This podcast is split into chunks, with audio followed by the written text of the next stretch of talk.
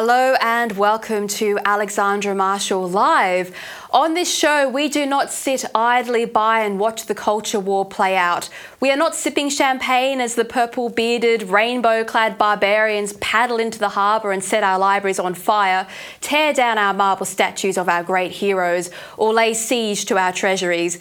We recognise that the grandeur of the past cannot protect the future. The ghosts of Menzies and Churchills cannot fight a modern battle.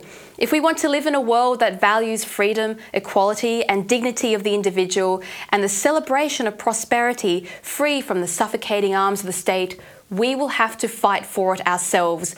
Joining us in combat is James Allan, favourite of the Spectator Australia, and Garrick Professor of Law at the University of Queensland, who lists his interests as legal and moral philosophy. He's been published in the top legal philosophy journals, not only in Australia but in Canada, the UK, and US. James, welcome to the show. Yes, I have a sideline helping people with insomnia. So that's uh, that's the secret to legal and moral philosophy. You can put anyone to sleep. That was a good monologue, by the way. Great, great opening monologue. Thank you very much. It's a call to arms. Now you have given many interviews and lectures around the world, but I have never heard you say why you started on this journey into what was it Wikipedia called it? Moral philosophy and the upholding of constitutional law. What made the tiny little James Allan decide that yes, you are going to spend your life upholding the values of Western civilization? Well, firstly, I never talk about journeys or conversations. It's just one of those things that makes you want to barf the way some people talk about journeys and conversations. Uh, basically, I fell into stuff. To be totally honest, I uh, I only did law because I was uh, on the Canadian University basketball team, varsity basketball team, and we we would be about Division two in the states. And you get four years eligibility, but degrees were three years. So I had one year left, and I had to had to do something else. And in Canada, law and medicine are second degrees, so I did law.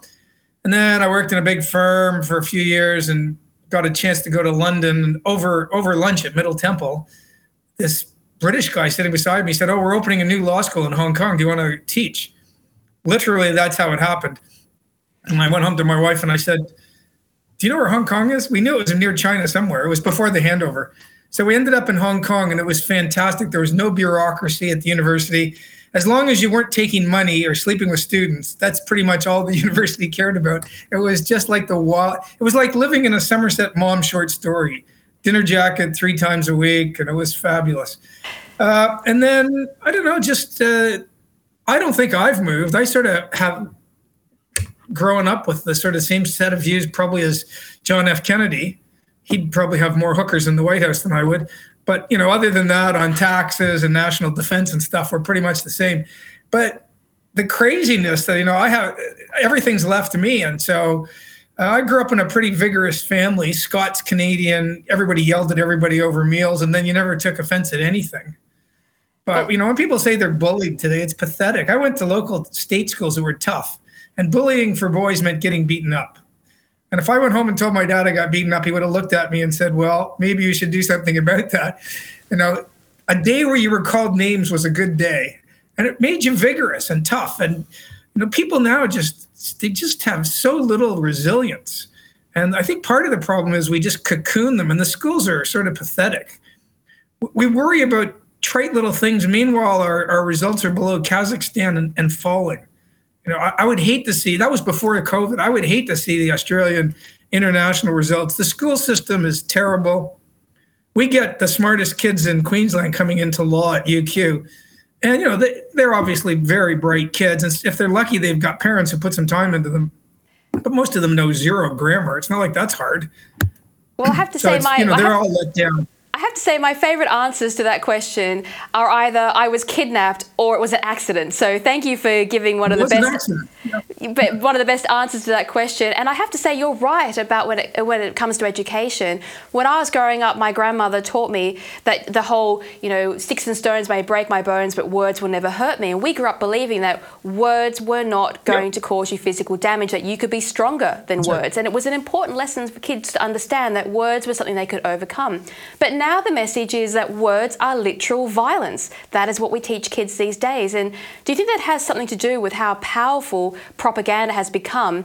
If kids believe that words are physically going to hurt them, then they think that political ideas can physically hurt them it's dangerous in many ways. And another way, it's the logic of words or violence is that you respond to words you don't like with violence. They're the same. And you know, I don't think this attitude has lowered the amount of physical. Vi- the only thing you should be stopping is physical violence.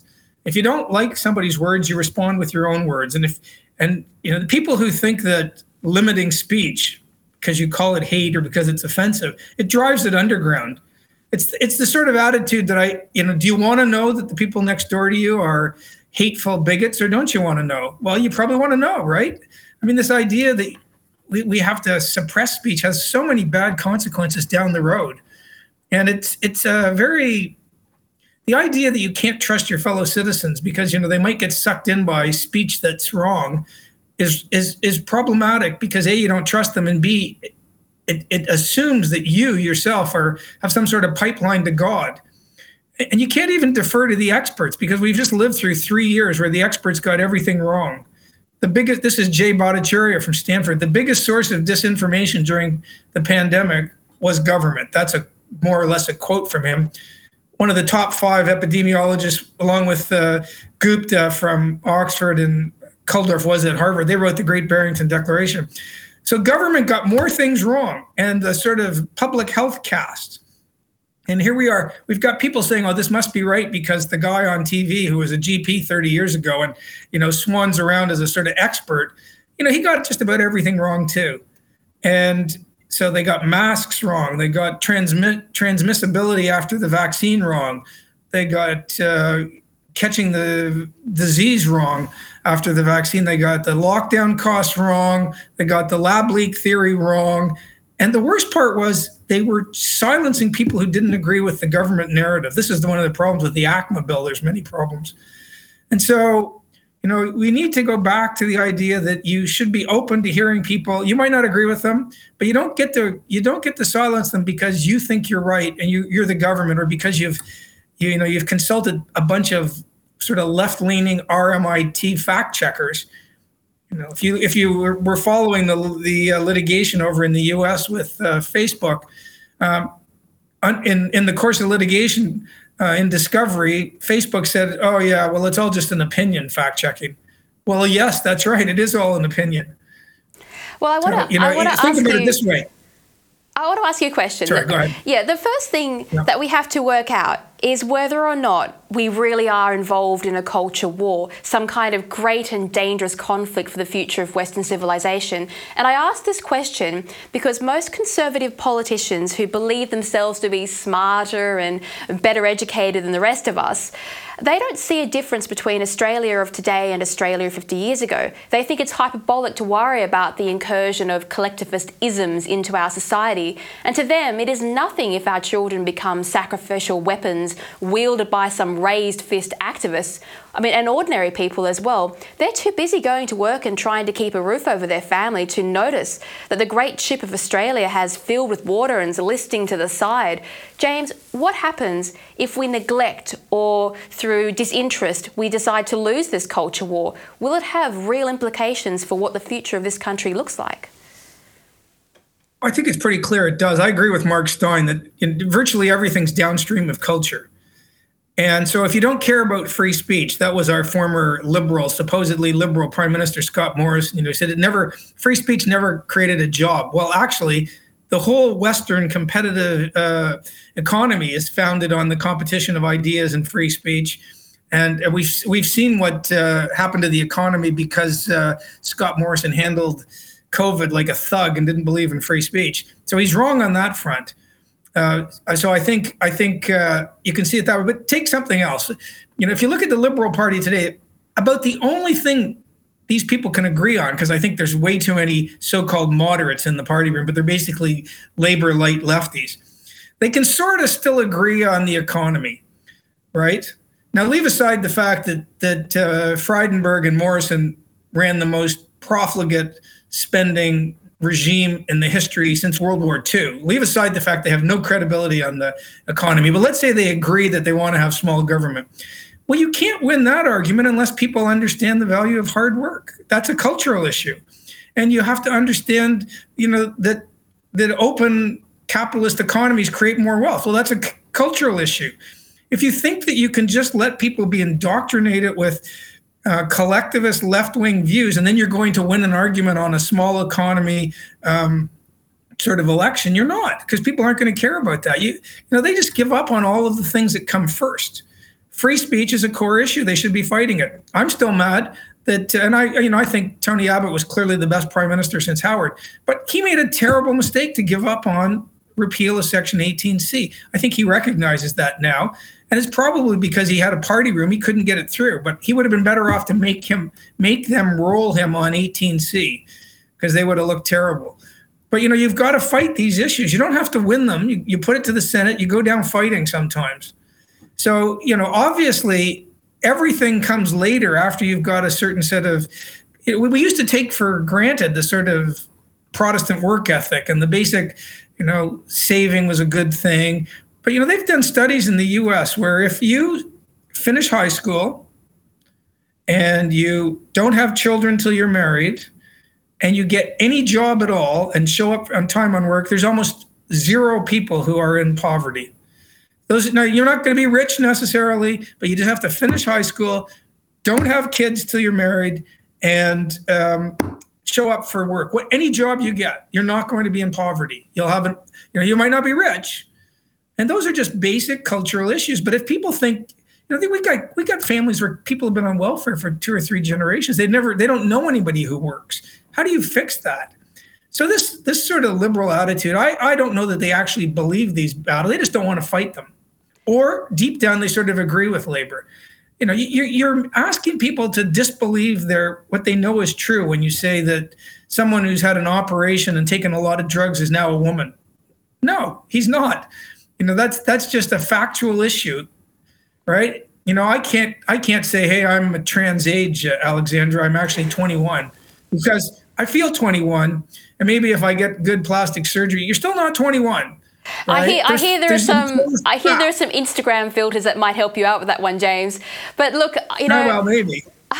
I love the French language, particularly when it's spoken with an Australian accent.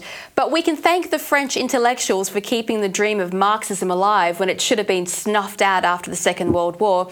Indeed, the French romanticized these ideas and then exported them into these, these infested corpses into American universities. And from there, like a virus, this new branded Marxism ended up with a, a virulent strain of pro collectivist dogma. Now, James, can we blame the French for the ideological mess that we find ourselves in in the West, or are there other reasons for the rise of, for lack of a better way to describe it, wokeism? Well, just on France, I mean, my wife speaks. Well, she did. She was fluent in French, but you've been in Australia 18 years, so probably not. But I used to be able to get by in French pretty well. Know, les maudits anglais. So you just have to have a certain contempt for the English. And so, you know, they they certainly have a probably more of a regard for cutting edge philosophers from universities. But the thing about the French is it hasn't seemed to infect their culture the way it has in the Anglosphere. So, you know, the Macron has just come out and said, we're not taking any statues down. Boris couldn't even fight for Churchill, the guy he wrote a book on. You know, he barely could summon up the will to defend the statue of Churchill. Macron just said, no paintings, no statues. And, you know, the French seem to be a bit more vigorous in upholding their their culture. Maybe it's because they feel that uh, you know they're in a world of English-speaking peoples and they're mad about it. But they they do definitely do a better job than we do. And you're right; it comes into the U.S. and it starts with okay, well, you know, it's okay. We'll take down Stonewall Jackson and Robert E. Lee, but then we'll stop there. And then you know they never stop. It's not like you can have it. You can you can get all these crazy uh, cancel culture lefties together and say, okay, we'll make a final final deal We'll give you, you pick any four statues you want, and then we're done with it. It's never like that. They just keep coming for more. So now they want it. In some places, they're taking down statues of uh, literally Abraham Lincoln. Like, you know, he he won the Civil War. What are you talking about? No, he's not perfect. And in my home country of Canada, uh, the first prime minister has been canceled, Sir John A. Macdonald, who actually brought the country together. And he continued policies which the left wing liberal government had in place about, you know, they took some aboriginal, some Native Indian kids away from their parents when they were particularly abused. Now, their intention was to give them an education, and uh, you know, many of them later did pretty well. But you, you're these, this, the standard they're holding him to is just ridiculous. So uh, he did what everyone else did in the 1860s, and that's that's not enough to keep a statue up anymore. And in fact, the law school I went to at Queen's University changed the name. And this is a sort of uh, this is like a Maoist view that you, you know you're the past is never up to today's standards, which means that the future will always look. If, you know, without attitude, we won't live up to the future standards. It's well, crazy. Well, one and thing that really bugs never, me on that point that you've made is Captain Cook. He's one of the best gentlemen and individuals probably ever to walk the earth. Someone whose morals and ethics and behaviour would stand up to any standard today and puts most of the activists to shame by the way they behave. And yet he's branded as some kind of figure of hate that has his statues defaced. I mean, it's almost like we're watching one of those uh, intolerant Middle Eastern religious movements that tears down statues and civilizations that compete with it so that they can stand there amongst the rubble and say, look how great we are, we're the tallest thing around, after they've blown the rest of civilization to bits. Is that what it reminds you of when you look at the way these new activists behave? Yeah, I mean, they don't like Cook because he, you know, he, he was the first uh, European to land here. But I think Jacinta Price is right. Where's the cost benefit analysis? I mean, people have this uh, romantic view of what it's like to live in a hunter gatherer uh, culture. I mean, it, it, keeps you alive, but you live to 28 or 29.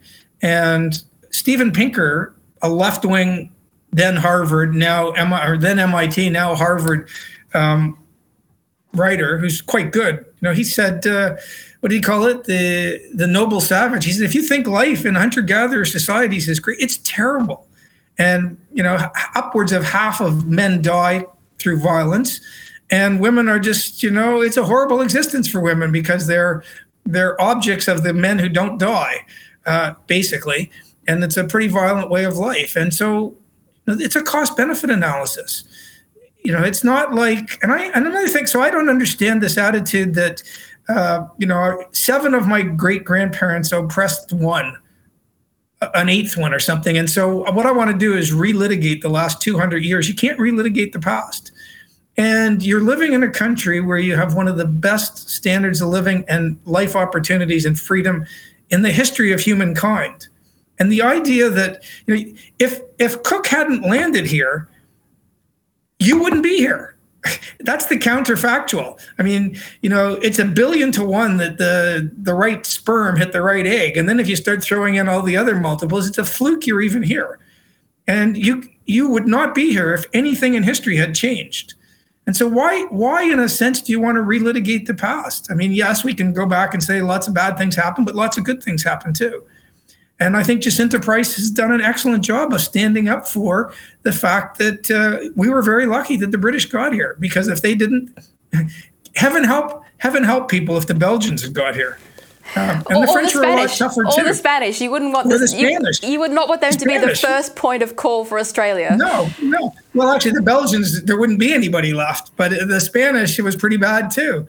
And they're, they're, they're relitigating the past in a world where you know, more of their ancestors were European, most of these people. What, what's going on? It's this romantic view that life was perfect in hunter gatherer, and we know it's not true. Everyone knows it's not true. Um, we get to live to 75, 80, whatever it is. Uh, we have the most comfortable life in the history of humankind. And people just want to, you know, the, one of the great things in my family is my, my dad and mom used to say there's always people better than better off than you and worse off and don't be a victim. You're never allowed to be a victim in the Allan house. If you came home and you said you were a victim, you know, my dad just said, suck it up. I don't want to hear it. And we try to do that with our kids.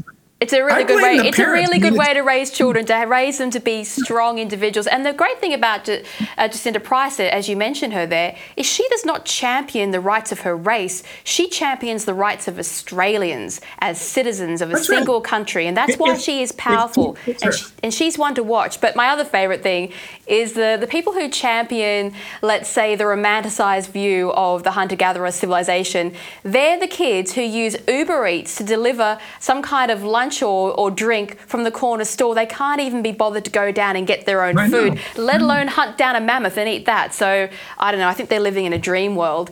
But Western civilization. I also don't understand. I don't understand the the sort of not the logic, but the supposedly powerful argument when people say, "Well, you know, we were here first, or we were here for fifty thousand years, or sixty.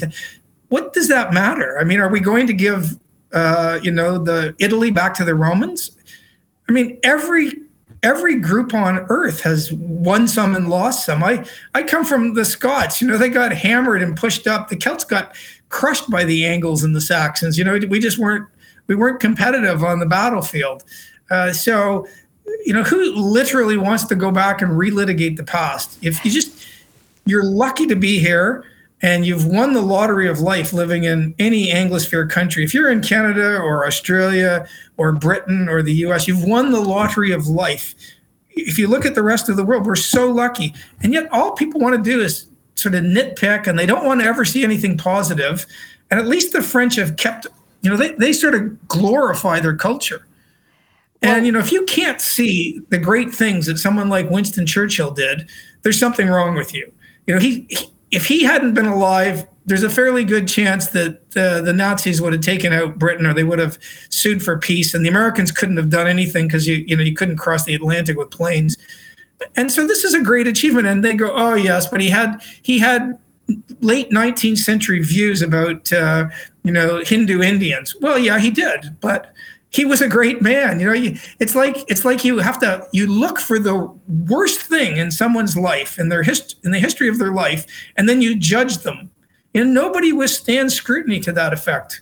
If if the way we judge people is to take their entire life and find the worst thing that they have ever done, and then say that represents your life, Alexander, I'm sorry. Well, nobody nobody measures up. I mean, not even Mother Teresa, to be honest it's a terrible way of looking at things. We have a cost benefit analysis and we judge people in the context of what most people thought at the time. And, you know, we're all sophisticated enough to say, you know, Cicero was a pretty great guy, but everyone in Rome had slaves and 70% of people in Rome were slaves. And so, of course, by today's standards, you know, Cicero had some pretty weird views. But we don't say, I'm not even talking about Cicero today because, you know, I, have decided that his views on slavery are just uh, Neanderthal. It's a ridiculous worldview. Well, the whole reason that humanity has heroes, or the concept of a hero, is to give people something to strive for, an aspiration to be better than they are, even though everybody knows that real life human beings have flaws and problems. But if you focus on the negative, then everyone becomes a villain, and society no longer has anything to aspire to. But speaking of the uh, Scots, it just reminds me of that story where the Romans made it to Scotland saw the Scots and the way they were behaving, went, you know what? I think we've gone far enough with the empire building. We draw yeah. the line at Scotland, and they just went back to uh, yeah. to Britain. That's my favourite sort of historical story. But the actually, main... they, they, built Hadrian. They built Hadrian's Wall to keep the Scots out. Yeah, they're like, you stay over there. You guys are really scary. We don't want you in the Roman right. Empire. You're you're out. But the major problem that I I see is that politically correct problems that are championed by this champagne class as the epitome of, of moral virtue Well, they have politically incorrect answers. This means that the people screaming in the street for woke causes are wholly incapable of solving the problems that they cry over. The result is an arms race of money and power and legislation, anything at all to avoid looking at the truth dead in the eyes and addressing the real problem at hand. I mean, a perfect example is, uh, you know, as you were talking about the voice of remote communities, no amount of virtue signalling or sorry from the inner city elites is going to stop a person in an Indigenous community from drinking, abusing their spouse, or not sending their children to school. It's not a solution to the problem. So, James, does the virtuous class on the left predominantly activists, politicians, and the university elite, do they want to solve these ideological problems or are they happy to make their living grifting along off the permanent gaps and failures within society? Well, I, I mean, I, I'm I've tended to be convinced by the Gary Johns book on, you know, if you look at the 80% of Aboriginals who live in urban areas, their their uh, social statistics are not that far off Caucasians, right? They're, they're doing they're doing much better. But if you look at the 20% who live uh, in remote areas, well, their social statistics are appalling. So the question is can you actually do anything when people are living in these remote areas? it might be that in order to live a first world lifestyle, you sort of have to live a first world life. You can't live a, a life in the middle of nowhere. And the other problem I think is, nobody wants to talk about this, but native title group group rights undermine the core idea where if you work hard, you keep the benefits. And if you work hard and then you have to share it with everyone, that is a very good outlook if you're running if you're in a hunter gatherer society. You don't know when your next kill is going to come. And so the way to survive is everyone shares everything. So that keeps you going. If you can only eat what you kill, you're going to have some bad luck days and you're going to starve to death. So you have to pool the risk. Makes perfect sense. when you're living in a modern economy, the idea that you have to share everything, it just leaves you impoverished because it undermines the incentive. You just wait for the next welfare check. So I, I mean, I personally don't think group rights in the in the sense of native title it, it really undermines any ability. Now, what I think people are worried about is if we allocate individual rights, some people will sell and maybe a non Aboriginal person will buy. Well, that's right. That's what will happen. But you, you need to reward individual labor. And again, this is a cultural issue. Um, you know, I, I don't feel like I have a diminished life because um, Gina Rinehart or Clive Palmer are billionaires, and I'm not a billionaire. There's lots of people doing better than I am. You know, I would have made a lot more money staying in law, but I just didn't like the lifestyle. Um, and so people make their own calls. Everyone's different. Everyone makes different trade offs and calls.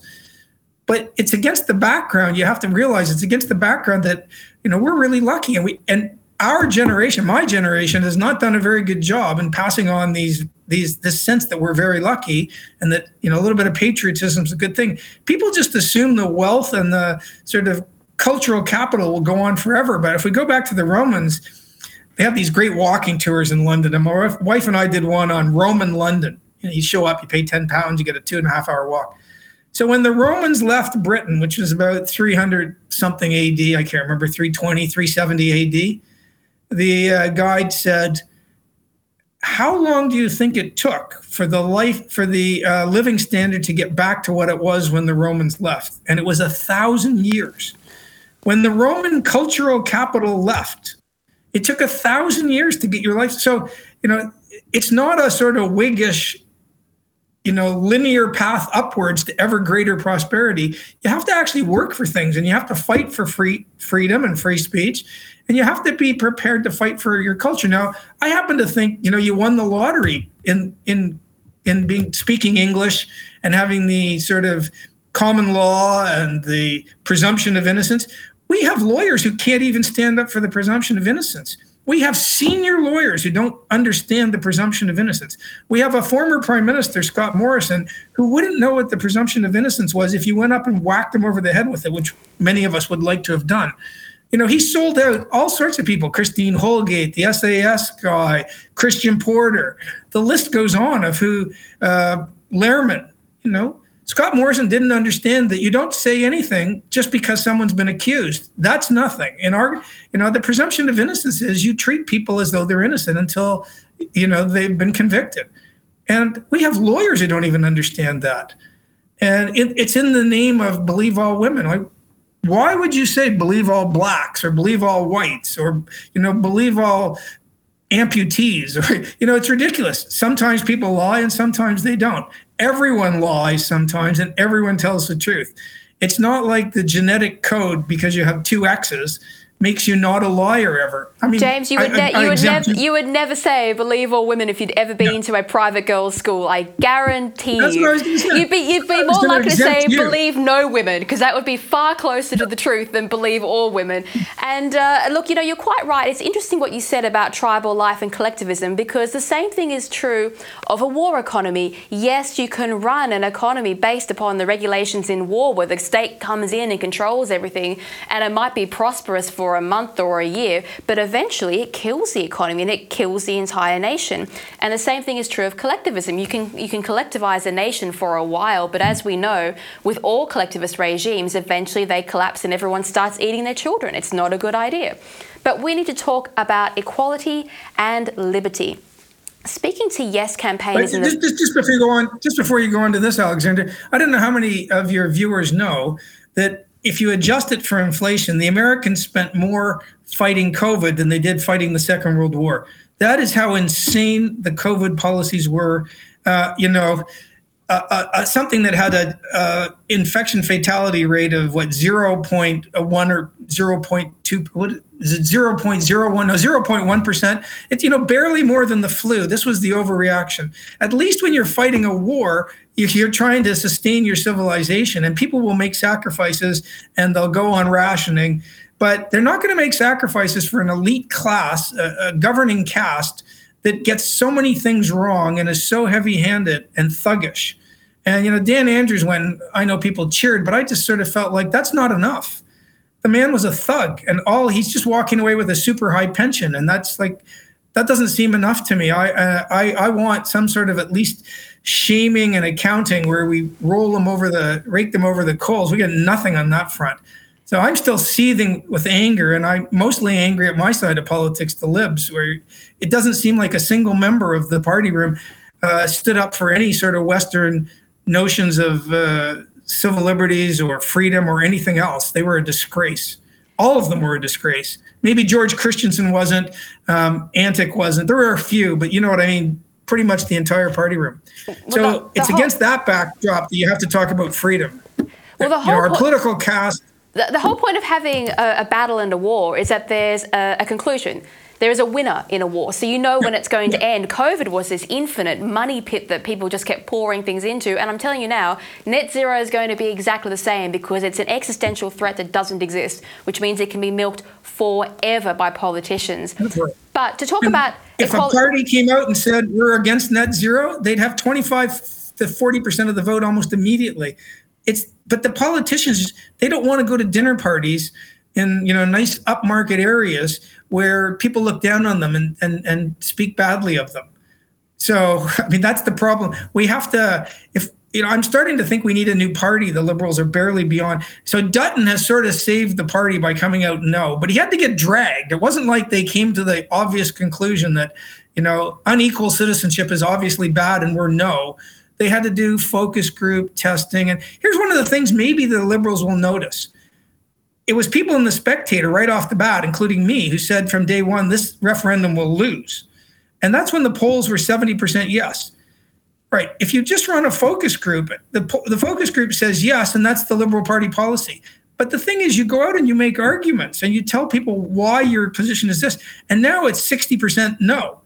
So, does the Liberal Party understand that the whole Mark Textor view of the world is crazy? Fire the man and sort of you go with your values and your beliefs and then you argue for them. And it might be that it's 70% against you at the moment, but once you've made the argument, you know, you can win people over. So I, I think the whole focus group view of what policies we should have has led the Liberal Party to slaughter in Western Australia, slaughter in New South Wales. We have John Pesutto leading the party in Victoria. I hate Dan Andrews and I hate the Labor Party in Victoria for what they did. I could never vote for John Pesutto he's a disgrace. His view of what he's done to Moira Deeming, I just wouldn't vote for the man.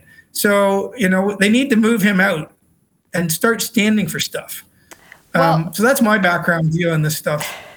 Well, speaking to Yes campaigners in the voice debate, and even before that, when we had the Black Lives Matter movement in full swing, it became clear that these individuals do not believe in equal rights. The argument that most Australians bring out about citizens being equal under the law does not excite these activists. They don't want equality of rights. Like the third and fourth wave feminists, the current movements of race activism in Australia are set around retribution and the toxic notion of equity, which is nothing more than the old communist notion of viewing humans as efficient cogs in a machine, each with a purposeful laid out path by the state debate. Now, have, how do you have a debate on something like The Voice as a people when these activists do not actually share the same fundamental values of equality? Because that means you can't win on the normal debates of equality under the law.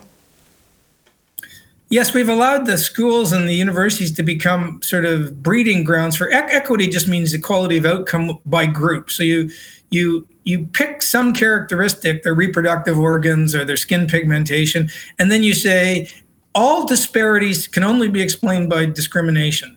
And so this is this is the problem with quotas, including for women on boards and stuff. You you assume that all differences relate only to, and by difference you mean you look at the group and you say, how does this group do versus its percentage of the population? And so if there isn't the exact one to one equivalents on boards or in professorships or and it's only good things notice. These groups only ever complain about no one ever says uh, 95% of people who die on the job are men. That's true. That's about the statistics. So what we need to do is get women into jobs where a lot more of them die. We need to get women dead so it's 50-50 i mean it would be a ridiculous attitude. And and so it's only good things. And it's this idea that what is most important about you is this group characteristic it's it's you know it's, it's just straight out um, it's not communal it's worse than that. It's group it's group thinking and treating people as non-individuals.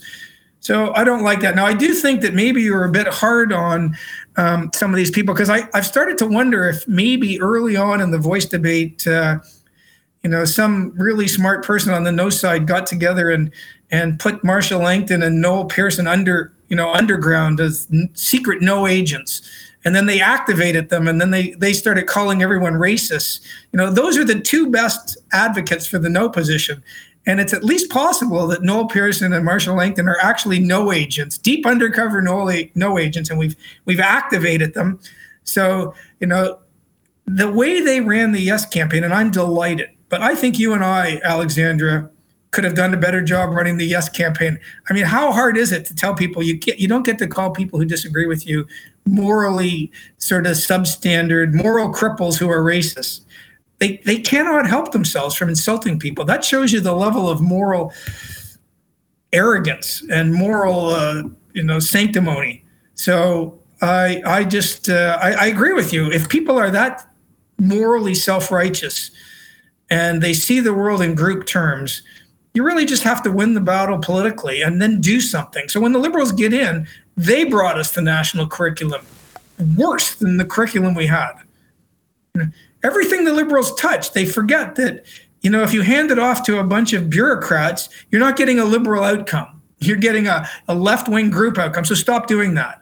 And when they have problems with the universities, they go and consult with the vice chancellors. The vice chancellors are the problem. Almost uniformly, they're the problem. Why are you going to consult with them? You know, there's maybe a couple, like a dozen or two conservatives working in universities. No one ever got a call. I know most of them. No one got a call in nine years. Every single year, universities got worse. You know, when the liberals wanted to go and consult with somebody, they went and consulted with the vice chancellors, or they brought in a former chief justice who was appointed by Labor to look at the paperwork. You know, what do the codes of conduct say? That's not the problem on the universities. That's a trifling problem. It's the culture of the universities that's the problem. And so I agree with you. To some extent, you just have to win these battles democratically and then do things. You know, whatever you say about labor, you know, they just get into office and do things, even if it wasn't in their manifesto. They just do it anyway. so you know, they they accomplish things. And when people go, oh, you know, liberals are the national, the natural party of government, yeah, they don't do anything. Labor's in for two or three years. They just throw everything at the wall, see what they can do. We well, do nothing. Our side is we're worthless. The Liberal Party has been in charge of education in the various states for a long time, and things have only gotten far worse. But in the lessons of history, Will and Ariel Durant wrote that nature smiles at a union of freedom and equality in our utopias. For freedom and equality are sworn and everlasting enemies. When one prevails, the other dies. End quote. Now, they were not talking about equality of rights under the law, they were talking about equality of outcome. The implication being that when humans are free to make their own choices, the gap between success and failure grows wider. Many would say such is life. After all, the nature of evolution, whose rules underpin our entire existence, competition has winners and it has losers. Now, that isn't exactly a bad thing. So, I have two questions for you, James. Is it important for humanity to have winners and losers? And secondly, is this how it is for civilization? You can have liberty or you can have a communist sort of version of equality. And is Australia going to end up being one or the other? I mean, I think there are very few people today who don't want to have a safety net for people who who are at the bottom of the pile and haven't done too well. I mean, one of the things you notice with some very successful people is they they forget that there's an awful lot of luck in life. the, the most important decision you can make is picking your parents because genes matter. And you know, if, if you've won the lottery of life because you're smart, or actually when you look at the statistics, the best thing, the, the best indicator of how you're going to do is, is being beautiful. If you're attractive, male or female, that has better statistical outcomes even than being smart. So, you know, this is luck. It's not, and then people go, yeah, but I work really hard. But that's a genetic trait. You know, people that work hard. So you've got to always remember that you want to have some sort of safety net for people at the bottom. But if you don't have competition and incentives, you don't create wealth. And so you need to create the wealth before you can send some of it to people who haven't done too well. And the idea that you can have this lacking in incentive sort of model, everyone's poorer. If you go back to the early 1900s, Argentina was one of the wealthiest countries on earth. They had the same natural resources you see in Argent in Australia. What they didn't have was the British set of institutions in the background. I mean, they had some British far, uh, cattle farmers and stuff. And so the background cultural values and the institutions, the, the rule of law, that sort of makes a big difference. And, and it also makes a difference to realize that people respond to incentives. And if you have a high tax rate, you know, people don't want to work very hard once they're paying 60 cents to the dollar to the government or even 50 cents. You know, I I loathe the fact that I, you know, half of half half of any outside money I get has to go to the government. That's a lot. That's a high marginal tax rate. And if you look at people at the bottom in Singapore with a very low tax rate, well, the people at the bottom are doing better than most countries. And so I agree with you that uh, you, you can admit that there's a lot of luck in life, and you can admit that uh, to some extent the people who do exceptionally well have been very lucky. But that benefits us all. You know, it benefits us all when somebody comes up with new medical uh, procedure or something. And so you just you can't go around feeling envious about everyone.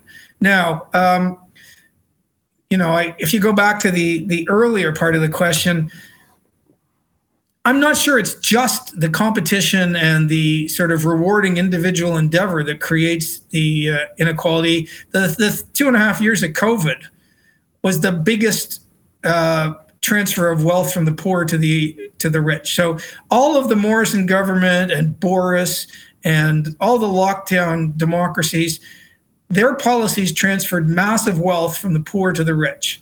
Because in order to support these policies, they had to print money even faster than they'd been printing it before. And that creates inflation, and it, more, worse, it creates asset inflation. And the only people who have assets are rich people. And so it was the best two years ever for billionaires. Now, th- this massively widened the gap, and it wasn't because of the sort of capitalist free market, it was because of government policy, insane thuggish, um, heavy handed government policies. It also transferred wealth from the young to the old. Um, so, I, you know, I have big problems with all the Keynesian sort of economic policies. I'm the black sheep in my family. I'm a lawyer, but, you know, my sister, my, my dad, my uncles, they're all economists. And they, and, you know, they weren't all Keynesian economists. And uh, you know the sort of status quo view that you print money and you can have zero interest rates. That was before COVID who thought that was a good idea? I mean, it just rewards borrowers. I, I, I come from a long line of Scotch Presbyterian Calvinists. My parents were atheists. I'm an atheist, but you know, I've got all the Presbyterian cultural values, and you ought to have a a set of uh, incentives that reward savers, not borrowers. That used to be sort of standard orthodoxy, but now we reward people who go out and borrow like crazy. And you'd be silly when there's zero interest rates. You got to borrow. You got to. So we never should have got interest rates down that low. The attempt to never have mild recessions is crazy. And one of the worst things I dislike is the governments, including liberal governments, talking about gross domestic product. So the way you keep GDP going up is you import a million people every year because gross domestic product measures economic activity you can always increase economic activity if you have enough uh, immigrants coming in. But what people don't realize is if you measure gross domestic product per capita, well, what is this our second quarter in a row where we're in a recession? I mean, Australia's doing really badly if you look at gross domestic product per capita, so per person. And if you look at Japan, which has zero immigration really, even when our economy was booming and GDP was going up, if you looked at GDP per person, we were we weren't doing any better than Japan. You know, so why why do you care about the overall GDP figure when the figure per person isn't doing very well? And you add all these problems like infrastructure problems. And everyone knows the main problem with the lack of housing is we're letting a few hundred thousand people come in. Now it's true we have ridiculous zoning rules and we have too many regulations, but if we weren't running the biggest per capita immigration Ponzi scheme, you know, people go, "Oh, we're coming to Australia for your great universities." No, you're not. I mean, you're coming here to get the visa. You're coming here to get the visa and stay. That is the, the biggest lie I've ever heard is you've come to Australia yeah. for university systems. I mean, give yeah, me a break. Australians just, are leaving to go to other countries for universities. That is what's really happening. But I mean, there's this there's always been these terrible isms in history, starting from socialism, of course, then we've got communism and Marxism and globalism and National Socialism and fascism. They're all coming from the same original socialist seed. But now we've got a, a, new branding on it. We've got this woke, although we've sort of called it a wokeism to keep it in with the rest of the pack. And when I hear anybody say, what is woke? Woke doesn't exist. Woke is not real. All I can hear in my ears is the whole, this isn't real socialism line because it's very similar. So I'm going to ask you, what is woke? Because I once defined it as a catch-all des- description for modern collectivist ideologies that are internally inconsistent, historically confused confused and morally backward. It is a fifth generation inbred cousin of political correctness that identifies as an omni victim. Although, to be fair, I later narrowed it down to just nonsense. What's your definition of woke, James? Well, I do think it's an outgrowth of what we used to call political correctness. I, going back to what I said before, it's a desire to see things in terms of groups and to assume that groups all have to have the same outcomes as a group. Otherwise, you put it down to um, discrimination. It can't be that people have different preferences or different work habits or different abilities. You rule that out. And it's a desire not to let anyone say anything that goes against the narrative or the argument that it's all about sort of equity is just judging people by groups. No sense of humor and no willingness to let your ideas sort of compete in the marketplace of ideas. So you just want to rule other ideas out. A, it, it plays out in terms of a total lack of humor. Like stand-up comedians, if if you if you are being judged by the worst thing you've ever said in your life, then comedians can't actually operate. You know, one of the people that was most liked back in uh, you know the 70s was Don Rickles you know, he was apparently a, a pretty wonderful guy, person, but his whole comedy shtick was just to insult people. He insulted you by, you know, your race, or he just he picked he picked on people, and you know, everyone knew it was just part of the shtick, and he was a very funny man. Well, he wouldn't have a career today. So there's a whole bunch of factors going in, but at, at the heart of woke, I would say, and I, I like the term political correctness better because it's an unwillingness to let anyone challenge um, the left wing orthodoxies. So, you know, it's a question of fact, I think, in the external causal world of whether someone who has an XX chromosome or an XY can actually shift to the other sex. The answer is no, you can't. It's true that in the last 20 years, we've developed incredibly sophisticated medical techniques where you can take drugs and you can have surgery and you can create a, a rough facsimile of the other thing, but it's not the same thing. And you know, you still got the XY chromosome and all. I don't know what do people have three trillion cells in your body. Each one of them either has XY or XX, and I know there are XXY one in a million types. You know, totally different because at least on the surface they they uh, show one set of I think mo- almost always um, reproductive organs or the other. But so we are supposed to believe and we're supposed to repeat these sort of these mantras that oh well you know anyone who wants to be a woman is a woman but it's just not true. And why should you be forced to say that?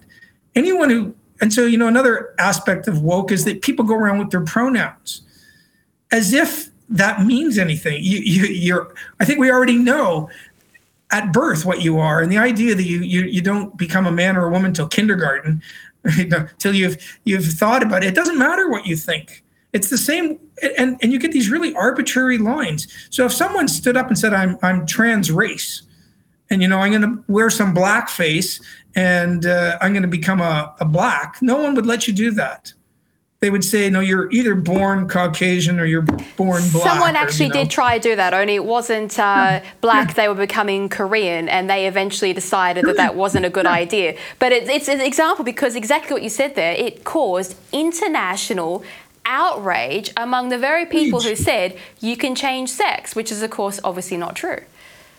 Look, here's the truth of it. On many, many, many, many aspects of life, I have far more in common with a black man than I do with a white woman. I mean, you know, what did uh, uh, what did Jane Austen start Emma with or something? It is a one half of the world can never know the pleasures of the other.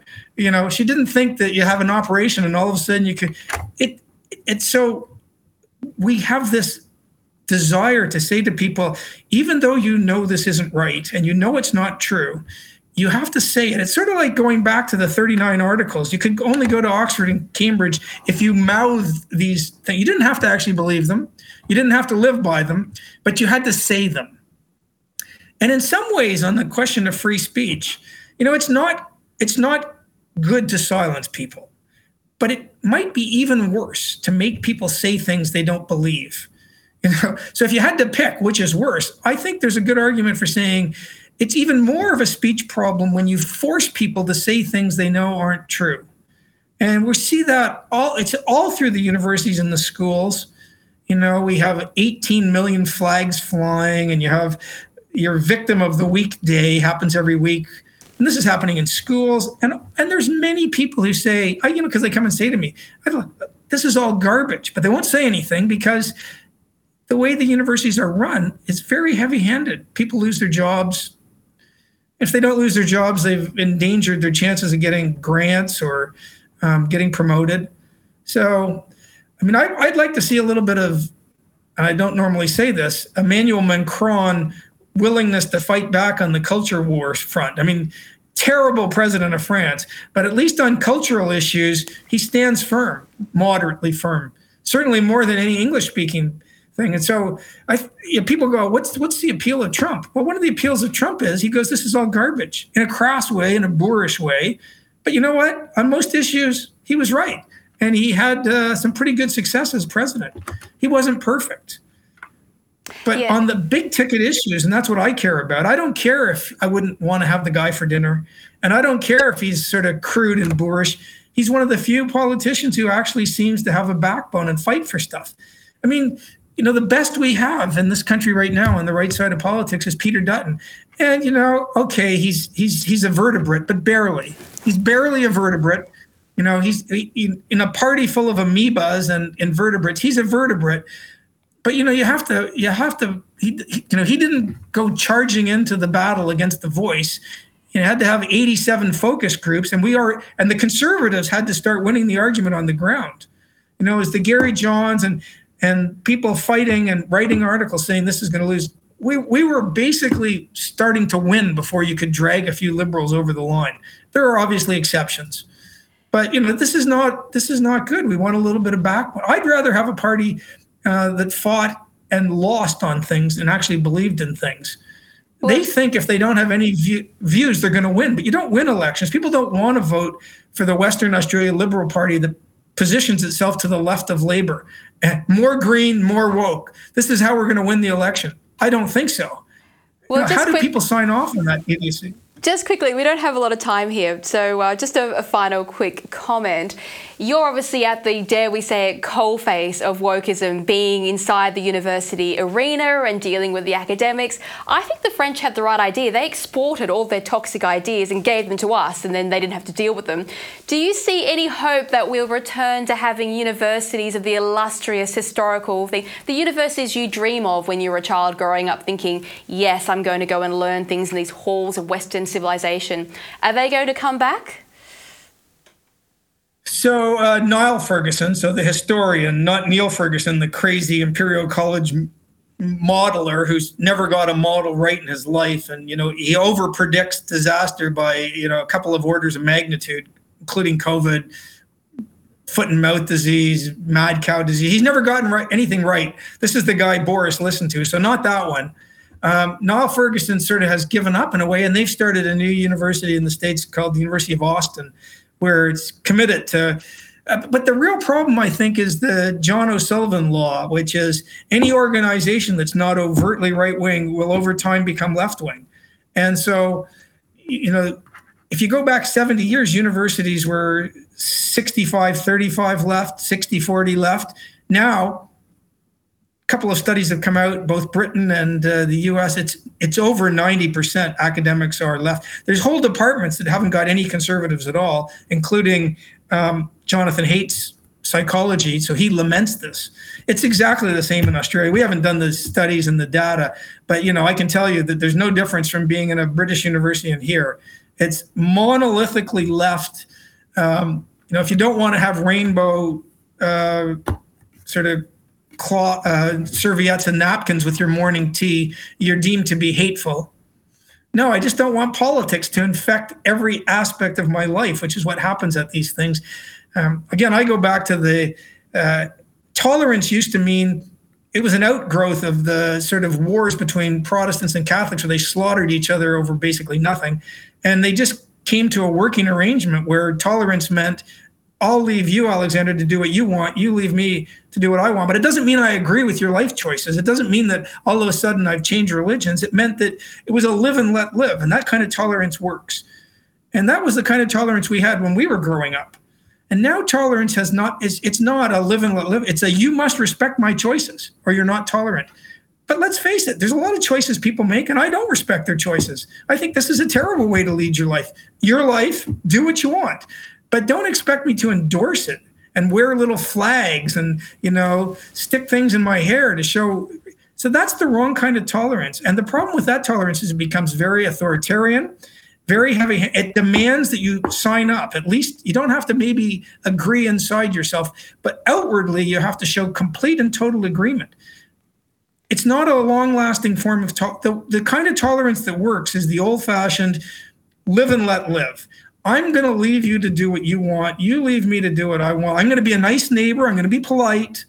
But I don't have to agree with your choices. I don't have to agree with the church you go to. I don't have to agree with the job you picked.